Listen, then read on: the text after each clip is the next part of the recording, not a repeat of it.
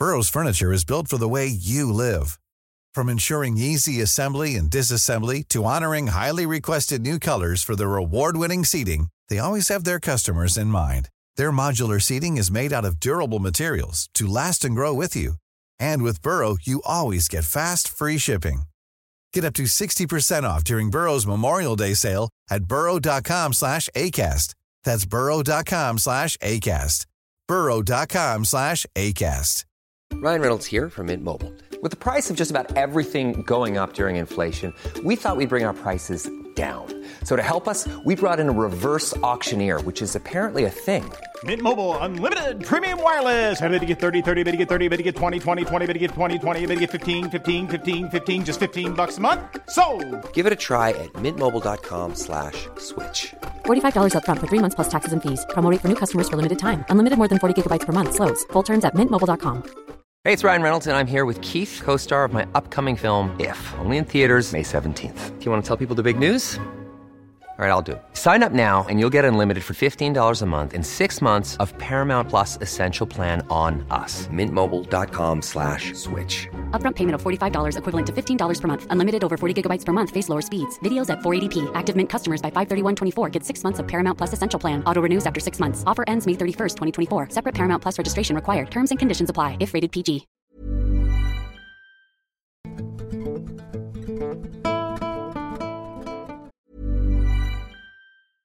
Ryan Reynolds here from Mint Mobile. With the price of just about everything going up during inflation, we thought we'd bring our prices down. So to help us, we brought in a reverse auctioneer, which is apparently a thing.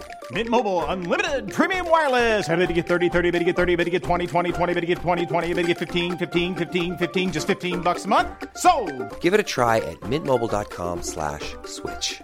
forty-five dollars up front for three months plus taxes and fees. Promo rate for new customers for limited time. Unlimited more than forty gigabytes per month. Slows full terms at mint mobile dot com. Millions of people have lost weight with personalized plans from Noom. Like Evan, who can't stand salads and still lost fifty pounds. Salads generally for most people are the easy button, right? For me, that wasn't an option. I never really was a salad guy. That's just not who I am. But Noom worked for me. Get your personalized plan today at Noom dot com. Real Noom user compensated to provide their story. In four weeks, the typical Noom user can expect to lose one to two pounds per week. Individual results may vary.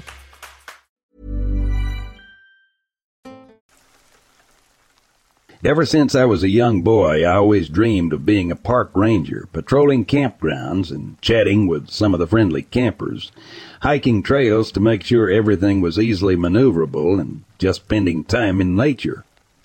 Being in nature has always been my way of disconnecting from reality. Whenever things got stressful in life, I would hit the trails or go backpacking for a few days or rent a campsite in some remote area in the woods.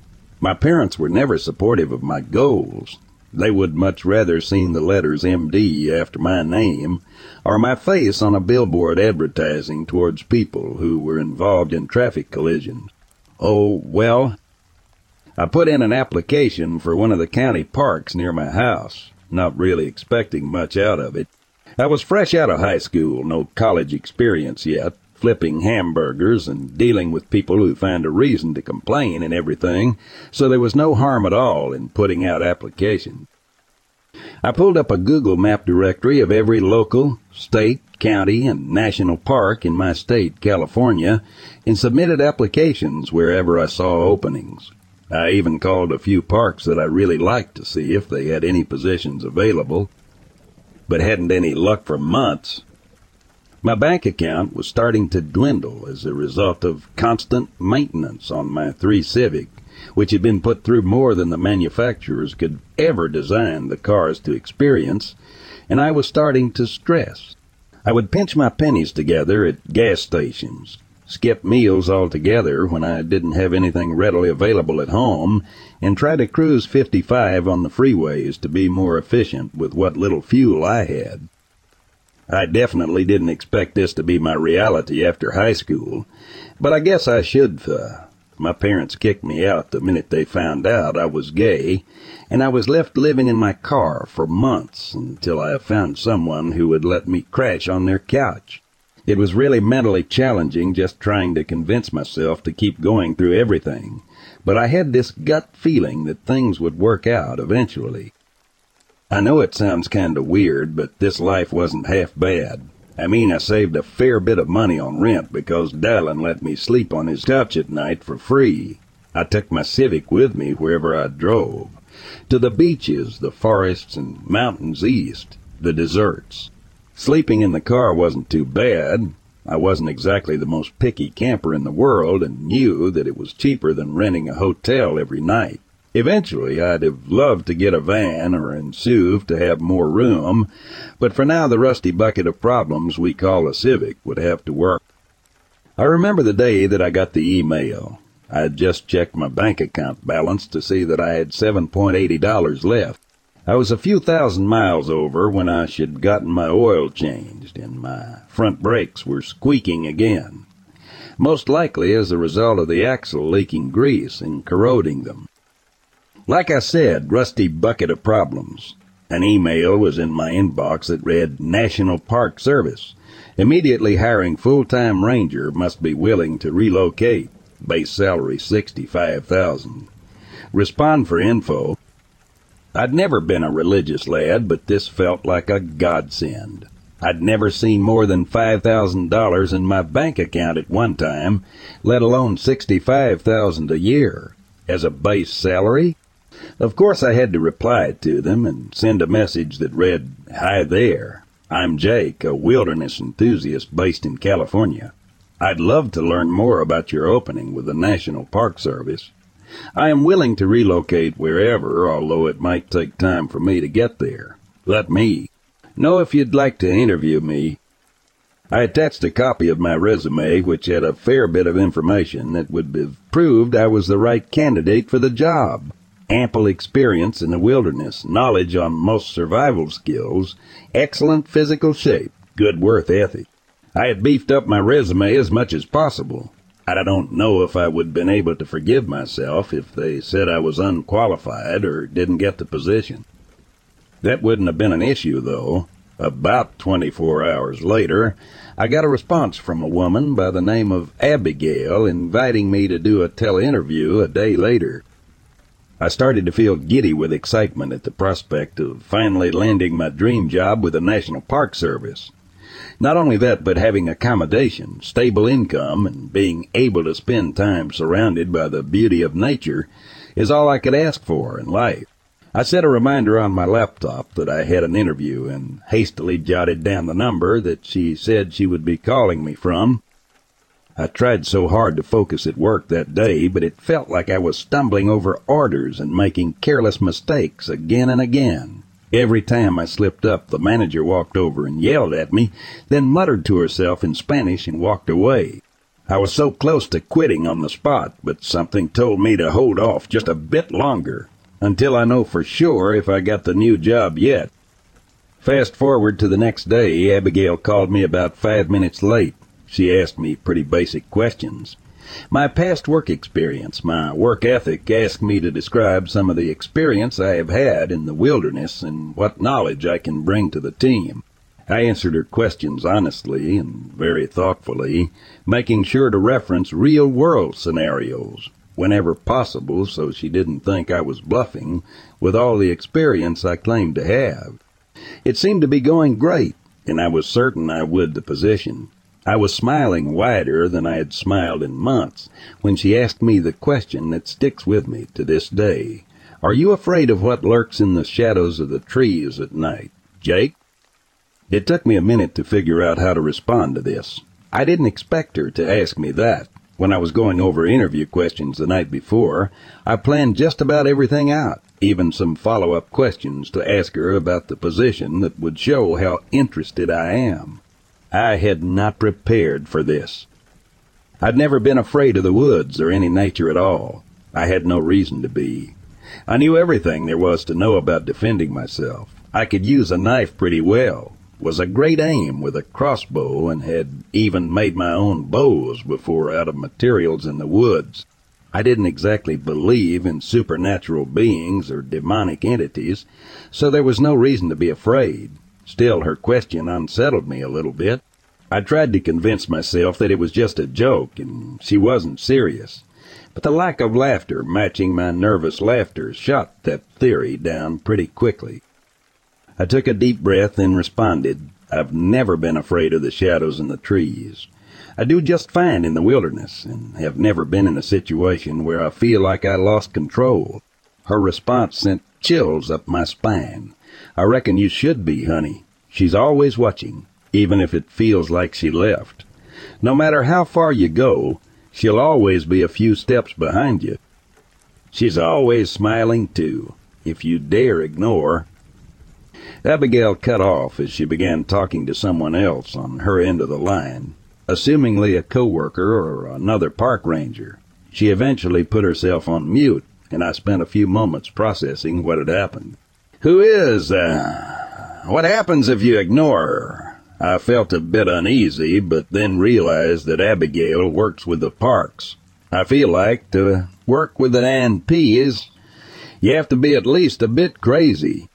Not many people would want to give up the luxuries of fast internet, guaranteed electricity, and a healthy social life to live alone in the middle of the woods, patrolling and yelling at people who started fires outside of fire pits. Even if you weren't crazy getting in, chances are by the time you retire, you'll have a therapist on speed dial. I tried to chalk it up to being that, an older lady who was starting to lose her mind, and brushed it off as no big deal. Just as I came to my conclusion, I heard Abigail's voice on the other end of the line again. Congratulations, Jake. You're perfect for the position. We're going to send you a ticket for your plane that'll be embarking to Alaska to start in Denali National Park in three days. Do you have any more questions? I froze for a minute. I was going to Alaska in three days. This moment was honestly the happiest of my life thus far. The realization that everything I had dreamed of was starting to fall into place. I was likely going to be surrounded by millions of trees, millions of acres of land, and one of the most beautiful landscapes the world has to offer. It had been my dream to visit Alaska one day, and now I got to live there and get paid to do so. But I had to find out more. I wanted to know what she meant earlier about the girl who watches you. Even though I'm almost positive it was nothing, I wanted to hear it from her, just to ease my racing mind. I decided to start with a pretty general question. What should I bring with me? I asked. She responded quickly, just your clothing, and anything you might want in your station. Phone, laptop, and charger, winter clothing, a few decorations or memories from home, any other weird gadgets you love, and maybe a pocket knife. We'll provide everything else you need. I didn't exactly have a lot to my name, aside from my car and a few boxes of crap that I'd collected over the years, so I figured I'd pack light. I had to do a bit of shopping for winter clothing, as it's never cold enough to warrant heavy jackets in Southern California, but that would be a lot easier when I had the couple hundred dollars my car was worth in pocket. I felt like we were comfortable enough with each other, so I asked the question. You said something earlier about a woman who watches you? I asked hesitantly, half expecting her to hang up on me and deny me the job right then and there. But she chuckled and responded, oh, sorry about that. Sometimes my brain acts all wonky with these interviews. She cleared her throat and continued. It was just one of those moments. Nothing to be afraid about. That explanation resonated with me, and I thanked her for her time and hung up. I could hardly sleep at night, anticipation for my flight and vivid dreams about the forests, the wildlife, and life as a ranger fouled my thoughts constantly. One night it got so hard I had to take Benadryl just to make myself drowsy enough to get a few hours of shut-eye. It was the day of the flight. Dallin helped me with my bags and drove me to the airport. I decided I would give him the rest of the money I had, as I was sure there wouldn't be any convenience stores where I was heading, and left him everything I couldn't take with me. I don't know if he was just taking it, so I didn't have to lug it down to Goodwill or deal with a horror commonly known as Facebook Marketplace, but I appreciated it either way. I entered the terminal, scanned my boarding pass, and checked my duffel bags, and carried a pack with me that had all my technology. crappy point and shoot camera I'd saved for years, my laptop cell phone with contacts of the few people I wanted to remain close with, and a few notebooks because I loved writing. Of course, I had all my hiking gear packed. Even though they said they'd provide me with gear of my own when I got there, it was too difficult to part with the shoes and poles and things that had kept me going for so many years, when I had nothing else to look forward to. I boarded my plane, threw my backpack in the overhead stowaway bin, and prepared for takeoff. This was it, the moment that my entire life's hoping and working had culminated into. Every struggle I had, every moment of doubt, whether I wanted to keep pushing on through the poverty and pain, was gone. My dreams were about to become a reality. I braced myself for takeoff and shut my eyes to get a little bit of rest while the plane began its six-hour journey towards Alaska. The plane touched down at Anchorage International, and it would be a short drive to get to the park where I would be stationed. I was greeted by a friendly face who I assumed to be Abigail. She was a frail woman, most likely in her late fifties, but had this fire in her eyes. She didn't look tough, but I had to assume she was a lot stronger than her appearance put on. Behind her was a man, about my height and a little more muscular. I assumed he would be training me or working with me at my post. Neither of them said much other than exchanging basic pleasantries, and I was instructed to follow her to the van that they had arranged for transportation. The minute I stepped foot out of the airport, I was in shock. Alaska was absolutely beautiful. I'd seen pictures of it before, watched a few shows on television when I used to have cable, and of course seen plenty of YouTube videos that people put out there, but it's just so much more incredible in person. The trees in the distance, the chilly air that just felt so much fresher than the city air, the dynamic of people in the area all felt so surreal. It truly felt like home. Home, something I really needed at that point in my life. We got in the van, a small white transit that definitely showed some signs of use, and headed north towards Denali National Park. I sat next to the muscular man whose name I learned to be Zeke. Abigail had left a bit earlier. I guess it was just me and Zeke right now, and the person driving the van who had a weird love for classical music. I put one of my earbuds in, knowing that I probably wouldn't get a lot of time to listen to music during orientation, and enjoyed the drive as the sun started to sleepily duck down under the huge snow-capped mountains to my right. Eventually we got to the ranger station. It was a small building, but from the outside it looked very inviting. The walls were made of wood, and the lights had a yellowish glow to them. There were windows on all sides and a little check-in desk for those who were driving through. Surrounding the ranger station were towering green trees, which I recognized to be primarily white spruce, and to the left a bit there was a building that looked like some form of bathroom connected to a garage. I'd gotten to know Zeke a bit on the ride up. He was pretty quiet, but we had a lot of similarities. He was only a few years older than I was, and had also been kicked out of his house by his family, although he wouldn't tell me why. Zeke grew up in Montana, in a small town near Glacier National Park, and fell in love with the surroundings. He told me he'd been working for the national parks for a year now and was bumped up to one of the lead positions at Denali. I really felt like I could get along with Zeke, although there was something a bit off about him. It felt like he was hiding something. It had to have been the voice. It sounded as if there was some underlying fear or anxiety in his tone. Oh well, he seemed to be a really good person, and I'd be working with him indefinitely, so there was an obligation to get along to some extent. If something happened to one of us, we had to be able to depend on the other for help. I wasn't used to this, and I knew it wouldn't come as easy as the textbooks make it feel. But it was something I could work towards. As the van pulled up to the garage next to the facilities, I motioned to get out, but Zeke reached over me and pulled the door shut once more. "You're not stopping here," he said with a grin. "You'll be stationed in a tower about five miles north in the forests. Everything you need should be there. a hunting rifle, clothing, gear, your phone, and the numbers that you may need to call, and a handbook with all the information that you'll need for now. He paused for a moment, then continued, I know it sounds silly, but make sure to read every page in the handbook. It's not that long, and the last guy who didn't. I could see a look of regret on Zeke's face as he realized that he had shared too much. Well, he had to replace somehow, and that's why you're here. It must have been evident that I had a look of shock on my face. I wish I had known this before I signed up for the position, but I guess it made sense. You're working in a remote area in the wilderness. All kinds of wildlife could cut your life short.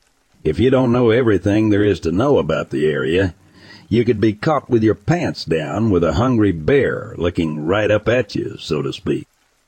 I smiled and said, I'll read it all. Don't worry.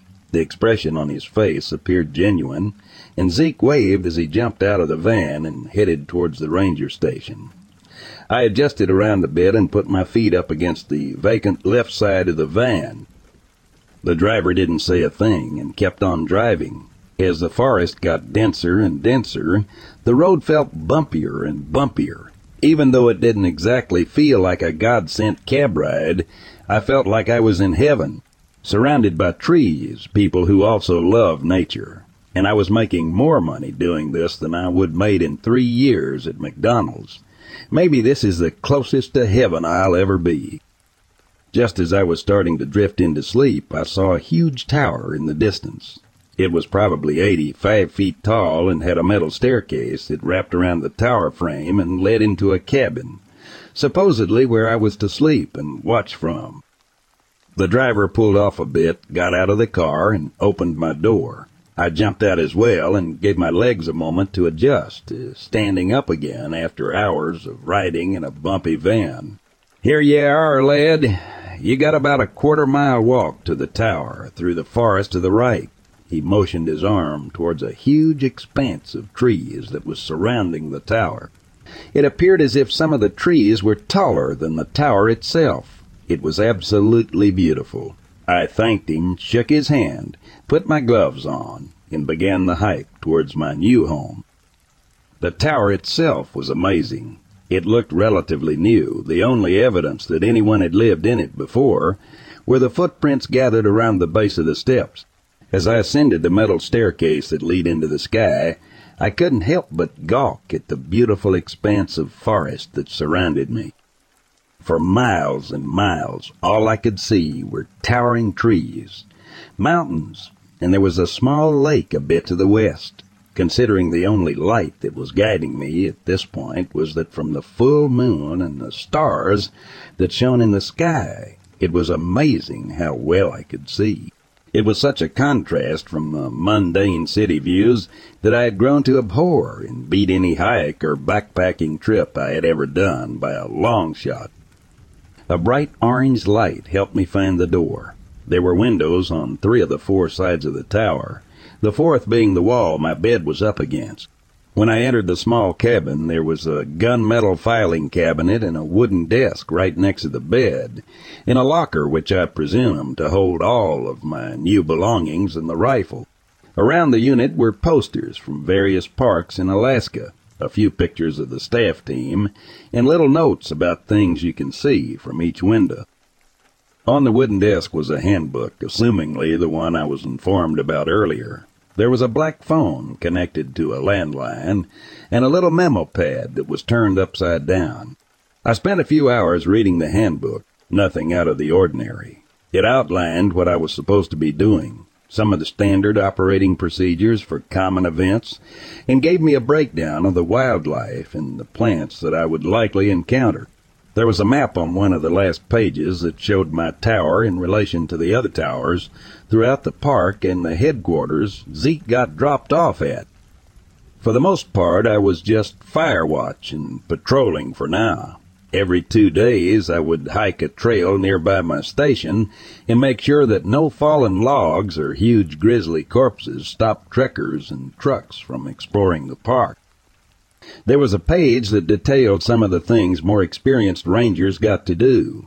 experiments with local research teams, assessing weather conditions, tagging and tracking animals through the forests, and cutting unhealthy trees into firewood to be used at the ranger station and sold in the nearest town to benefit the forest.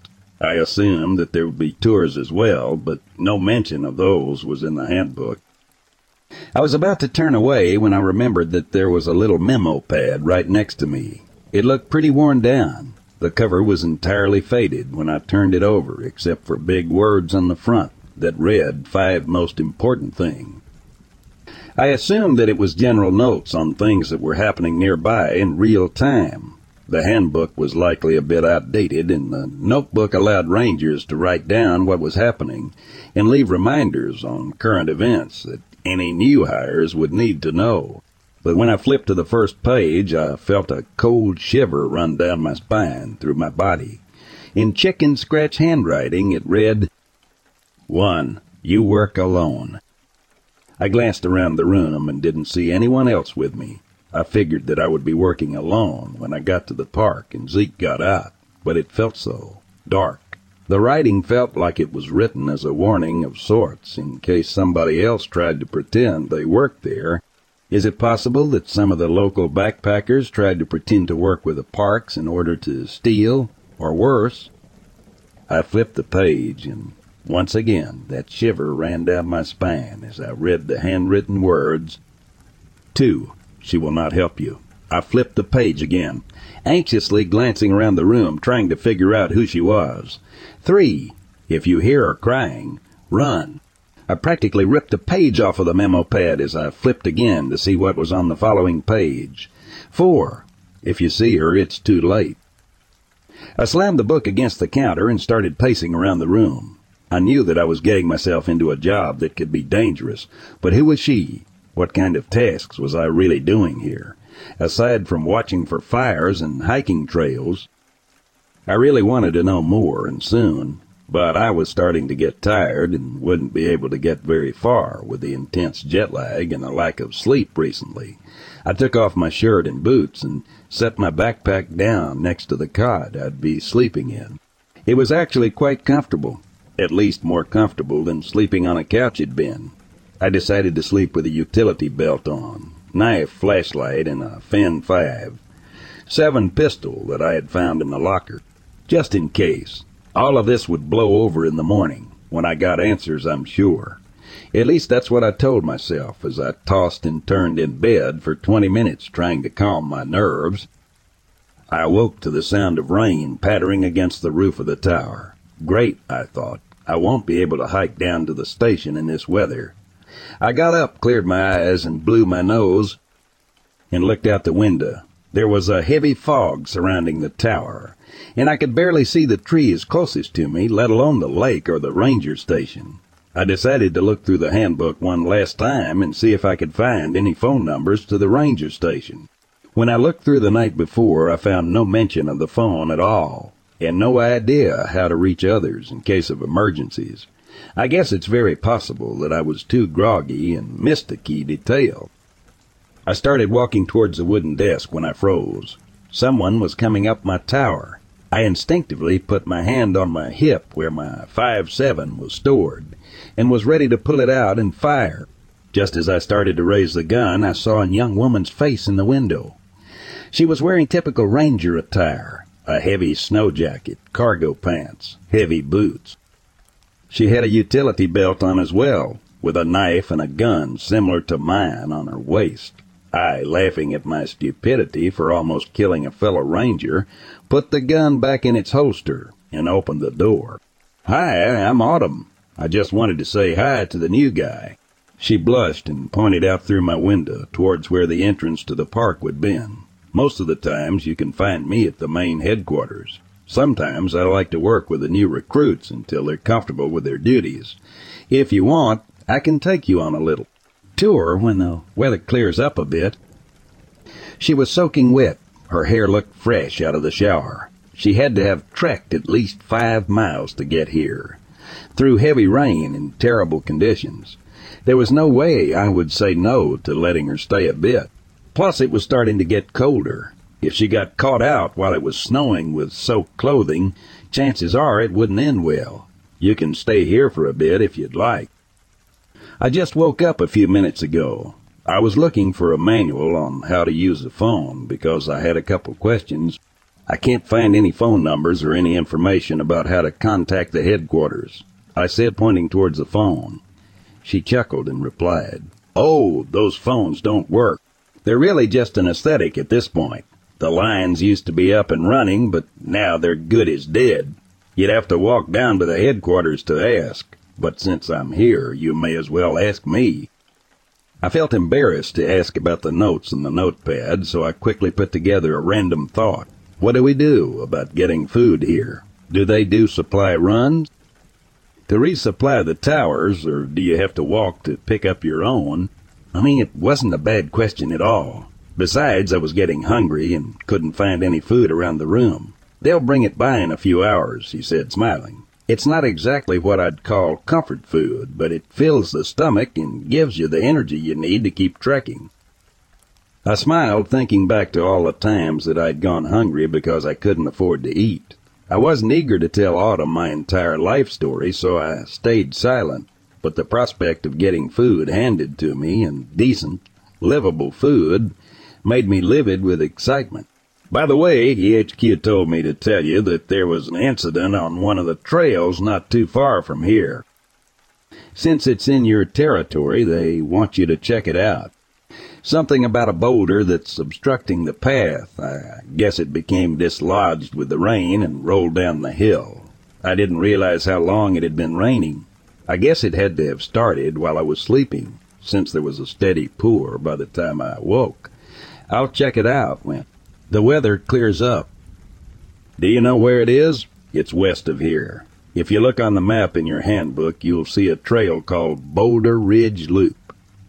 It's a seven-mile loop trail that goes around a mountain." I laughed. Ironic. Huh. "The boulder destroyed the Boulder Ridge Loop. Do you know exactly how much more rain we're going to get tonight?" She shook her head. "Not sure, to be honest. Chances are it'll get light for a few hours, then start raining pretty heavily again. If I were you, when it starts to ease, I would head out as fast as you can and try to assess what happened." She paused for a moment, then continued, I'd be... Hey, it's Paige DeSorbo from Giggly Squad. High quality fashion without the price tag. Say hello to Quince. I'm snagging high-end essentials like cozy cashmere sweaters, sleek leather jackets, fine jewelry, and so much more. With Quince being fifty to eighty percent less than similar brands. And they partner with factories that prioritize safe, ethical, and responsible manufacturing. I love that. Luxury quality within reach. Go to quince.com slash style to get free shipping and three hundred sixty-five day returns on your next order. Quince.com slash style. Planning for your next trip? Elevate your travel style with Quince. Quince has all the jet-setting essentials you'll want for your next getaway, like European linen, premium luggage options, buttery soft Italian leather bags, and so much more. And is all priced at fifty to eighty percent less than similar brands. Plus, Quince only works with factories that use safe and ethical manufacturing practices. Pack your bags with high-quality essentials you'll be wearing for vacations to come with Quince. Go to quince.com slash pack for free shipping and three hundred sixty-five day returns.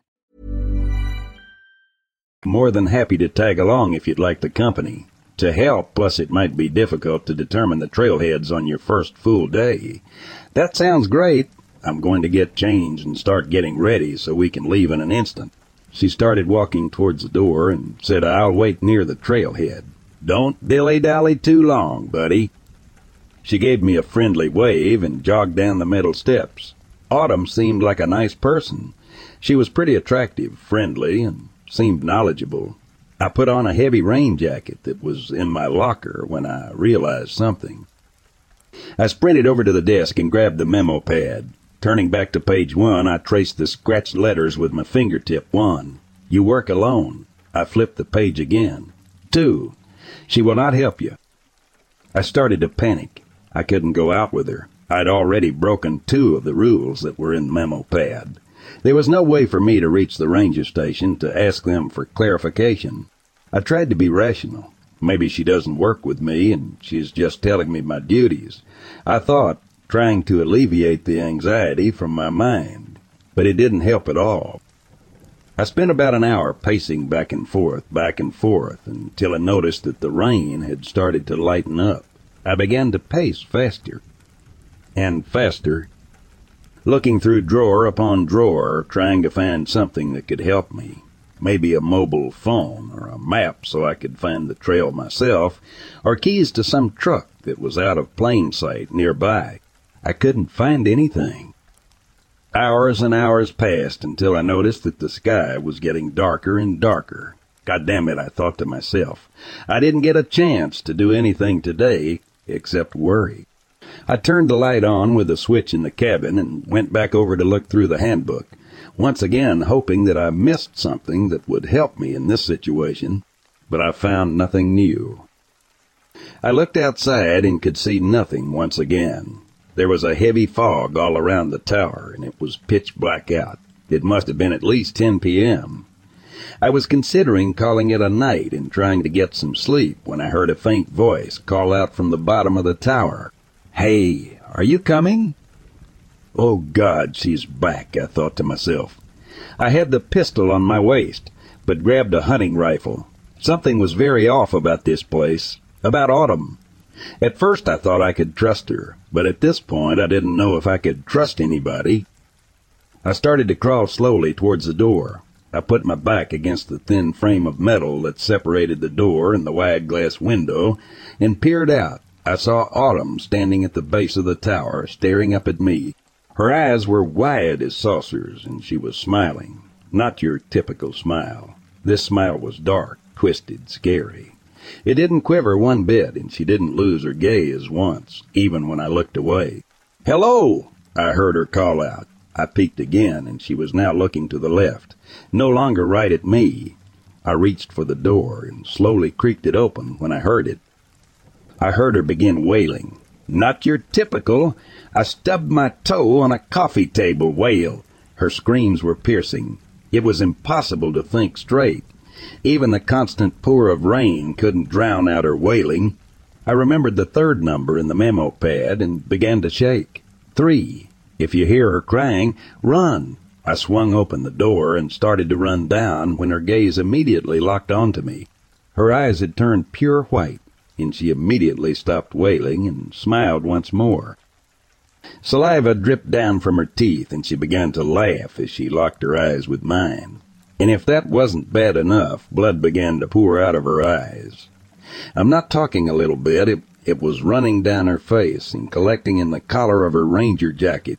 Her once beautiful hair was beginning to fall out by the second, and she began to tremble uncontrollably, as if she was about to explode. Four. If she sees you, it's too late. In a split second, I drew my hunting rifle. She began to sprint the stairs faster than any animal I had ever encountered. Her steps were effortless and didn't stumble one bit. I immediately aimed at her and fired. A bullet hit her right in the chest, and I saw her smiling corpse fall through the cracks between the metal steps. A pool of blood erupted from her body, and she lay motionless. I sprinted back into the tower, leaving my rifle on the deck, and slammed the door shut. With all the strength I had left, I pushed the filing cabin against the metal cabin door and immediately collapsed against the cold metal as I listened to the rain drum against the roof of my tower. I was in shock, drained, exhausted, confused, and afraid. I don't know what that thing was, but it would bother me no more. I felt a wave of relief rush over me. All I had to do was make it to morning. I could get to the ranger headquarters and get the F out of this place, out of this cursed forest, out of this shitty metal tower, away from this demonic creature that called itself Autumn. That brings us to the present moment. I'm sitting here, phone in my hand, writing this up on my notepad app. However, I just need to check something. I remembered the title of the memo pad said that there weren't four things, but five. I glanced over at the title of the memo pad. As I expected, it read five most important things. I thumbed through the pages. One, you work alone. Two, she will not help you. Three, if you hear her crying, run. Four, If she sees you, it's too late. I paused for a moment, then turned the page once more. Simultaneously, as I turned the page, I heard that familiar pounding of feet sprinting up the stairs. Heavy, heavy feet, and the sobbing was back somehow twice as loud as it was before. I looked at the words on page five and dropped the memo pad to the floor in fear. Five. Do not try to kill her under any condition. She does not die.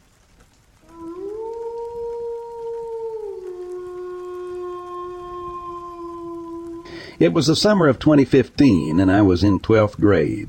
Me and two other friends went on the camping trip in Alberta, Canada. The drive up was normal. We got to the campsite, and oh yeah, one of my friends, who we will call Jeff, brought his girlfriend, who we will call Jane.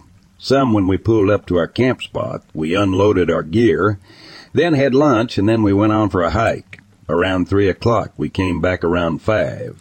Fifteen, and for about four hours, we sat around the campfire telling stupid stories and other stuff like that. But this is when shit gets too real. We started to get the feeling we were being watched, which is weird because there was no one around us for about a whole kilometer, so we thought it just might be a fellow camper. So I yelled out, "Hey," but no response, so we just ignored it. Later that night, I to the sound of snapping twigs. I looked out of the tent curiously, and what I saw was a creature about twenty meters away from the tent. It was about eight feet tall, with nut-brown hair, and that's all I could really see in the moonlight. So I woke up my friend, and he went pale. He slowly closed the tent zipper and looked at me and said, "It's right outside." I told them that's impossible because it was just twenty meters away.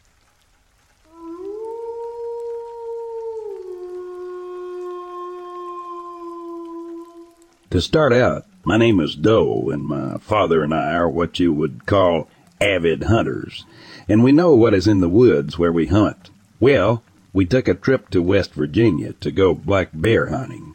I was back at the camper, resting from the early morning bear hunt, and my father went out to go hunting for the afternoon. I knew where he would be in case of an emergency. Well, he gets to his spot and stays there till the sun sets, and then he starts to head back to the side. By side, he took out to get to his spot. On his way back, he heard footsteps, and remember, this is in the mountains where only hunters and rare locals know where they're at. The footsteps he heard were nothing human or bear. He stopped for a second and kept walking, and then the most blood-curdling yet powerful yell came from behind him. He thought, so this is how it ends. Well, it will be a hell of a race if he gets to the side by side. As soon as he got in, something came running up at him and threw a giant rock at him. My father came back to the camper. I was waiting for him, and that was the first time I ever saw my father scared. He didn't come out of the camper until it was time to leave, and we left with no further incident whenever we returned.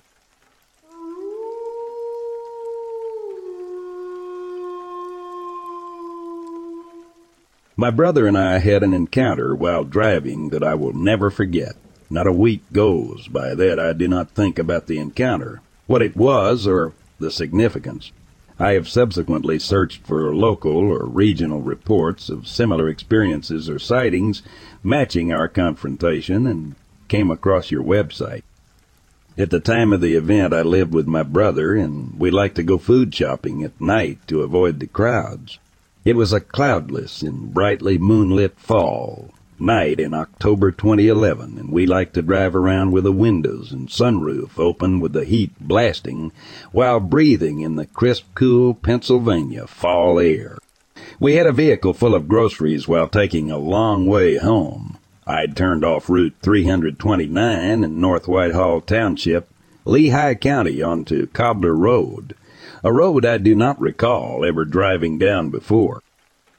I had heard the sound of wings flapping through the sunroof and above the car, and immediately figured it was an owl, egret, or blue heron, but instead I saw something much larger as it flew parallel to the car, and then looked out and up the front windshield and looked it in its dead black eyes. It was a man with dangling human legs, torso and arms, and a huge bat-style wingspan. the width of the roadway. I can only describe the appearance as gray-like and a dead, lifeless face with no expression. It didn't look real. The hair on my back and arms were standing on end, and I kept thinking to myself that this is something I am not supposed to see, and this can't be real. As we continued along the road, our interaction with the being was only a few seconds before it veered to the left and ascended the hill. As we continued along Cobbler Road until we came to the intersection of Cobbler and Bellevue, and I stopped the car and watched it continue to flap its wings as it continued on its path. I remember repeating to my brother, "What is that? What is that?" repeatedly as the wing flapping looked unnatural and almost robotic. My brother said, "Follow it," but I refused as every instinct I had told me to flee, and this was something I was not supposed to see. I briskly made a right on Bellevue and headed home. The whole interaction lasted thirty seconds tops. At the time, I had a poor quality BlackBerry camera and didn't even think to try and take a photo or video. The moment was terrifying, and my flight response overcame any other sense. After researching the area, I found that the building we had just passed as our interaction began was an old abandoned slaughterhouse. I do not know if that had any significance, nor was I unaware it even existed. I have a few links to that particular facility. I have a master's degree in engineering, so naturally I search for a prosaic answer based on logic and reason, hence why my brain initially went to a large bird like an owl, egret, or blue heron, but it wasn't. We know what we saw, and it was a winged man just a few feet away.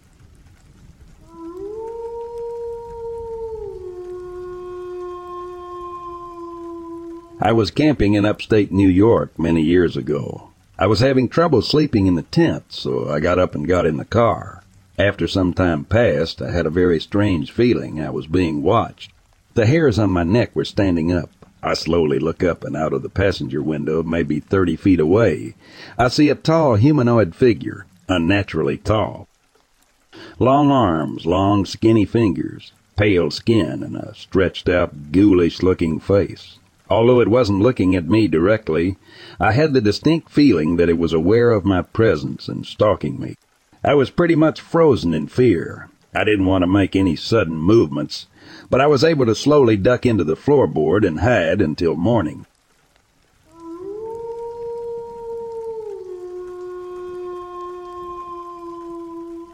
I was a sailor in the United States Navy for four years. During my time out at sea, I had seen some interesting things.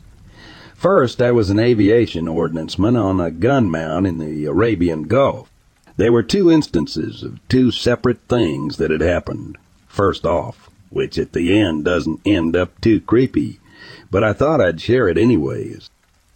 While on gun mount watch from balls to four, we were watching into the sea to see several streaks of water coming towards the ship. Like these streaks reminded me of when you see torpedoes in the movies and the streaks in the water that they leave behind. Seen these through night vision goggles. Turns out they were whales. The second is pretty bizarre. So when on your balls to four watch, you have to even look in the air for possible air assaults. As we are looking at the sky, there seems to be a satellite or something similar, looking like it was orbiting the Earth. The fantail gun mount says Mount fifty. When do you see that object in the sky? Looks like it's right above us. I seen it and confirmed to the other mount that I had seen it.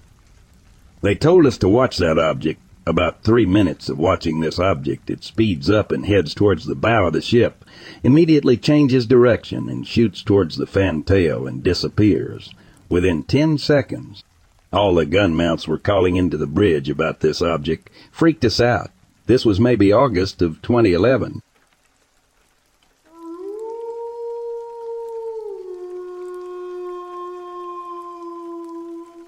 Hey, everyone! Gonna start by saying I generally don't believe in the paranormal or ghosts, et cetera, but I have been working in this school for just over a year now, and my perspective is beginning to get changed. I don't know if this is the right place to tell this in. If it is not, please guide me to the correct one. I think I'll start by just explaining the school. It's based in London and is a very old school that has been here for almost one hundred years. The school is massive, three floors and loads of classes or rooms, et cetera. So my first experience started with something completely small or insignificant, but made me think more. I am a P E teacher in the school, and I was in the school for a holiday club. This means there was nobody in the school other than me and my team and the children we were working with. The children are not allowed upstairs or anywhere without us. What happened was I was outside coaching, and I looked up to the third floor, and there was papers in the room fluttering in front of the windows. Now, this could obviously be explained by a draft or open window, of course. The strange thing is that at this point we had no access to the school top floors, and they are locked and alarmed. The alarm will go off if any windows and doors are open. The main thing that happened to make me think happened two days ago. I was walking upstairs to my office in the second floor. We now have access to all floors. And I heard a person whistling, like full-on whistling. This whistling stopped as soon as I came off the stairs, and just a reminder, there is nobody in the school, apart from my team, and definitely nobody on the second floor. The next thing is that I left my office and walked to the second floor staff room, which is directly across from my office, and on that walk I heard a child laugh and giggle. There is absolutely no way any children were on the second floor, and no way I heard it was from downstairs. There's been other strange occurrences, but this is the first time I've really been unable to debunk it.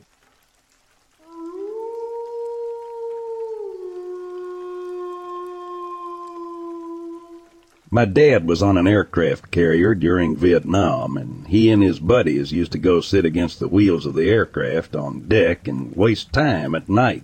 He reports there was a really bright light far off in the distance. He thought was a star or planet, but all of a sudden it moved really quickly and hovered off the side of the ship next to them for a few moments.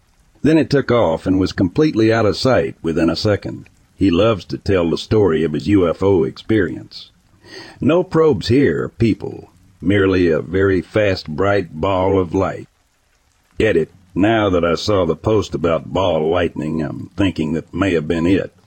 Having my dad check out the YouTube videos to confirm. Response from my dad. Well, I watched the video, and it's possible that is what we saw. It came down like a falling star with a tail on it, and then stopped about a mile above the ocean. Got larger and went parallel with our ship for about five or six seconds. Then it got small again, like it was going straight away from us, turned right, and went out of sight in a matter of a few seconds. It was like supersonic speed. This says they're usually associated with thunderstorms. Ours was on a perfectly clear night. However, we were just off of the Philippines, and it was super hot and humid. You might have solved the mystery, though. Thanks for the enlightenment. Love you.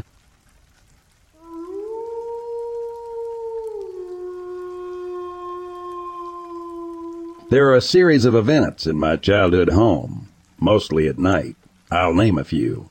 Once I was going downstairs at around one a.m. Everyone was asleep except me. I woke up for a drink. I went downstairs, opened the fridge, and while I was holding the fridge open, I placed my phone with a flashlight on the table. I felt something grabbing my hand, like an actual touch. I looked while I pulled away, and there was nothing there. I got incredibly scared. I was sure that my brain wasn't playing tricks or anything. I was sure. So I ran upstairs and left my phone there. Another incident was when I was much younger, also around one a.m. My twin sister and I were up. The door was directly facing the bed, and we were playing on her bed with the lights all out and everyone else asleep. Suddenly, the light goes on, and we see a shadow directly under the door. We thought it was our parents. Then the light goes out, and we take a slight peek with our tablets in our hands, using the flash. There was nothing there, and we didn't hear any sound of anyone leaving or even in the house. We could also hear sounds downstairs quite a bit at night. Our parents never experienced any of this, and when we asked them about it, They never knew anything about who was downstairs. My sister could hear it too. These are the more major incidents. We don't have any signs of them anymore, but I also had quite a few nightmares.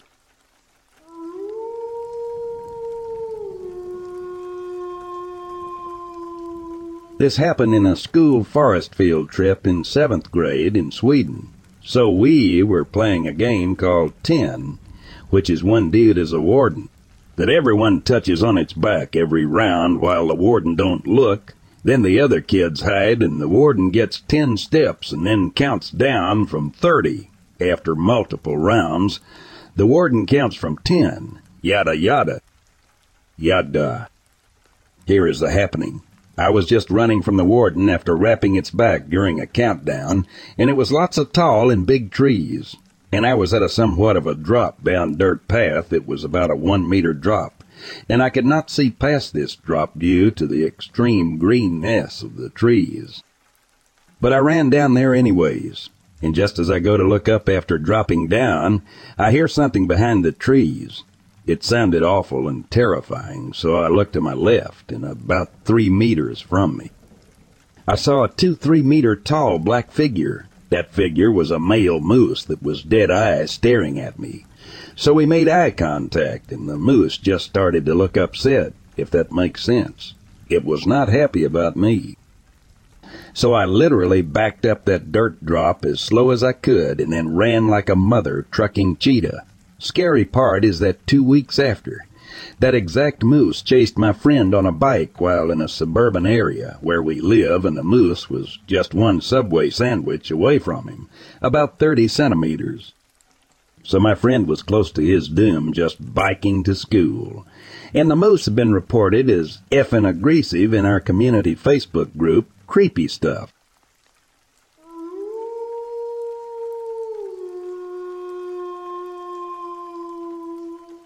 I was swimming in a lake alone, and I felt someone watching me. I went back to the bank to get my glasses and saw some dude walking through the woods towards me. Something went off in my brain, and I just took my shit and ran. Dude also starts running, and I just sprinted headlong back down the trail, about one hundred yards to a parking lot where there were other people. Turn around, heart pounding. There is no one behind me. Fight or flight switch tripped hard.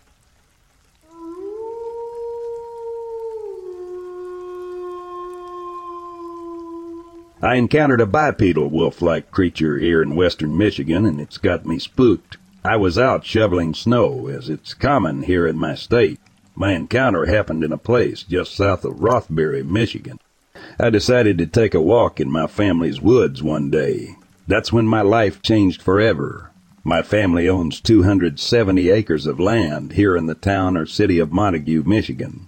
I ventured out into those woods, as I've done many times, one hundreds of them. The walk started as anyone would. I started to follow the creek south to check for deer stands on our property. The walk went as planned until I got about three hundred yards south of the house. I stopped to have a cigarette.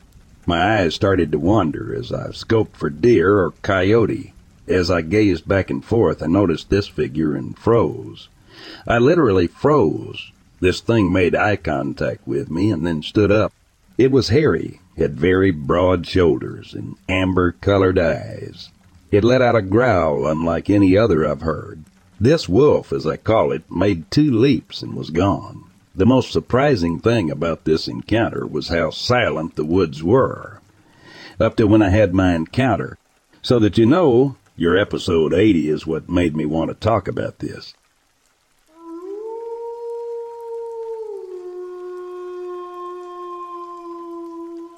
Hello, I live here in rural West Michigan in the town of Montague. It is located in northern Muskegon County. I've had three different encounters with a wolf-like creature. The first encounter took place on, or about February second, twenty sixteen, four thirty-eight a.m. I was shoveling the driveway as it was snowing heavily and needed it cleared for the propane delivery. There are woods all around, but this encounter took place in the woods to the south. As I was about halfway done with the shoveling when I heard a splash in the creek. I thought it was a deer I'd spooked. So I stopped and started to scan the woods and creek. Then all of a sudden this huge, and I mean huge, wolf-like creature leapt into the air and took off with a supersonic burst of speed to the west. It crossed the road and continued west. I heard branches snapping right and left. I stood there absolutely frozen, in total shock and amazement at what I had just seen. The second encounter took place on April eleventh, twenty sixteen, three fifteen p.m. I was a bit shaken up by the first encounter that this was my first trip back into the woods since. I was walking the property, which consists of about thirty acres of mainly hardwood and creek bottom. I was crossing the creek headed east when I caught something out of the corner of my eye to the south. I was about thirty to thirty-five yards from what I thought was a black bear. It was tearing profusely at the west bank of the creek. Then it stood up and I froze. It turned around and stood up on its hind legs. This was at least seven half feet tall. I was in the middle of the creek and was absolutely shitting myself. I didn't want to run out of fear it would give chase, and the firearm I had brought didn't stand a chance against this thing. Then all of a sudden it put its nose straight up into the air and sniffed a couple of times. It looked immediately to the east, looked back at me, and with two huge strides took off into the thicket headed east. After it cleared the thicket, it jumped into the trees and was leaping from treetop to treetop, and this one had all black fur that was matted and smelled horrendous, like rotten guts and sour fruit. The first wolf-like creature I saw was a grayish color with a little white in it. They both had pointed ears and a snout, a number of jagged-looking teeth and tails. The second one had much longer claws than the first one did. The third and final encounter came May second, twenty sixteen, nine twenty p.m. I was collecting some kindling from the wood line south of the house. I had just about finished when I heard a loud snap. I stopped and listened for any movement. I'm on the wood line, not in the woods. I'm too frightened to step foot in them. Then I heard rustling sounds and another snap. This one sounded like a bone, not a branch. The sounds intensify, so I click on my flashlight. I started to scan the distance. As I get about halfway, I see glistening eyes, yellow in color, about twenty-five yards in front of me. I kept my light on it. It snarled and let out this deep growling sound that literally shook me. I started to back up, and again this thing stood up and bent over to pick something up. I kept the light on it. It picked up what Iz was after, turned around and looked at me like I had interrupted something it was doing, and just walked off into the woods to the south and disappeared. The next day I have my cousin walk out with me to where the creature stood. What we found was the hide, and only the hide of a white-tailed deer. I truly believe that the creature I saw was responsible for this. It was skinned like something just gag a creature I saw. Reminds me of a werewolf. In my three encounters, the one thing that freaks me out is how eerily silent it got before my encounters. I have since found out that the property has many Indian burial grounds on it, heavily wooded with a freshwater creek running through entire property. I used to walk the woods four times a week, and since my encounter I have a very hard time walking the wood line, let alone the woods themselves.